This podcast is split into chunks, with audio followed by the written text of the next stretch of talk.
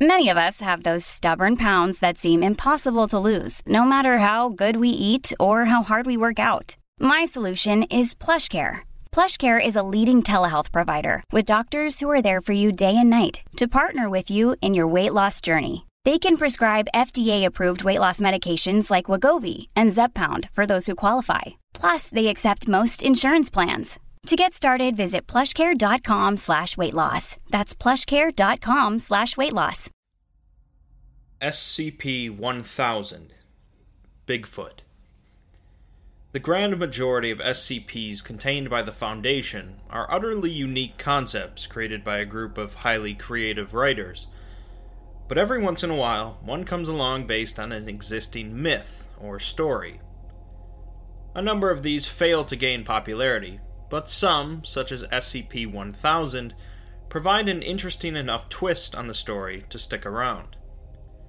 The basic folklore behind Bigfoot, or the Sasquatch, is well known to many people, and a bipedal ape creature that evades detection would likely be contained by the Foundation regardless, but SCP 1000 takes things in a very unique direction.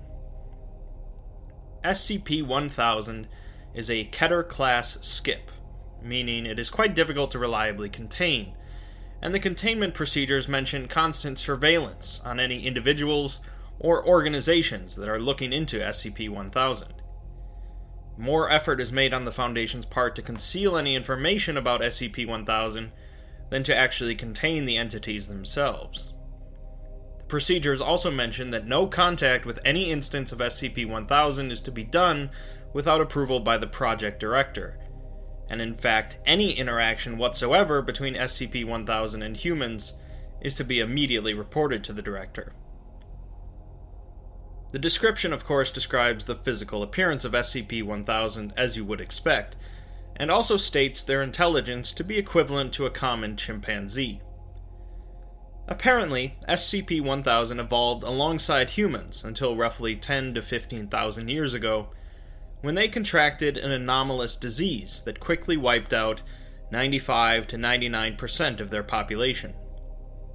The disease is passed on genetically, but most instances of SCP 1000 that are born in present day are immune to its effects.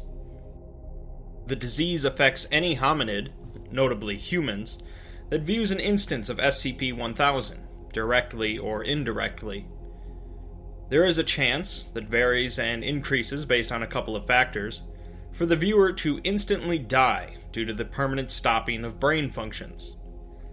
This effect rapidly wiped out the population of SCP 1000, and the Foundation believes it possible for the disease to transfer to human carriers, which would lead to an apocalyptic scenario.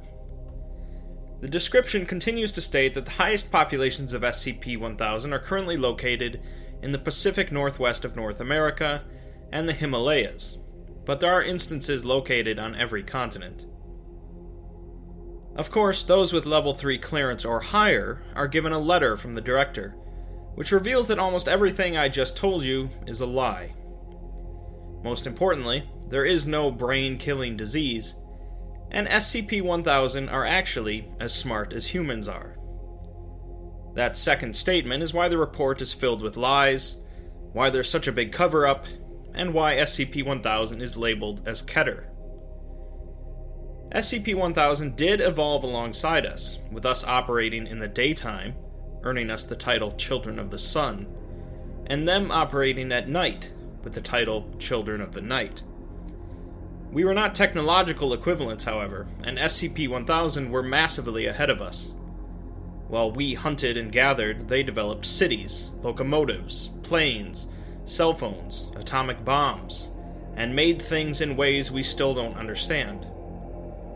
Part of this was due to their massive population growth, and they covered the planet in numbers reaching the tens of billions. Meanwhile, there were only a few hundred thousand of us, and we avoided them when we could. They also made efforts to avoid us, speaking of us in mythological terms, telling their children we would come and eat them if they were bad. Then something happened. Exactly what and why are unclear at this point, but humanity banded together and wiped out SCP 1000 and their civilization, most notably 70% of their population in a single day. the Day of Flowers. As for how, the only hint is that a trickster forest god gave us advanced weaponry and showed us how to use them. But make of that what you will. Our ancestors' reasons for wiping them out are also unknown, but they went further than just killing them. They used SCP 1000's technology to drive them mad, restricting the survivors' higher brain functions and leaving them as little more than apes. We also obliterated their cities and their creations, and finally, wiped our own memories of SCP 1000 and what we had done. A few humans retained their memories of what had happened, but most of humanity went back to hunting and gathering, and time ticked on. Now, the real danger is that SCP 1000 are regaining their lost intelligence, and the increase in sightings of them is cause for great concern. Most recently, there was an attempt at communication from an instance of SCP 1000. Roughly translated, it read, We forgive you. Given choice for now, not forever. Let us back in.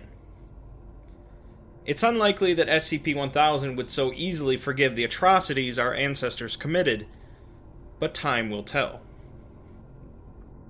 There are some mentions of the Children of the Night in other places, such as SCP 2932 being an ancient prison for the anomalous created during their time, but largely their story is contained in SCP 1000.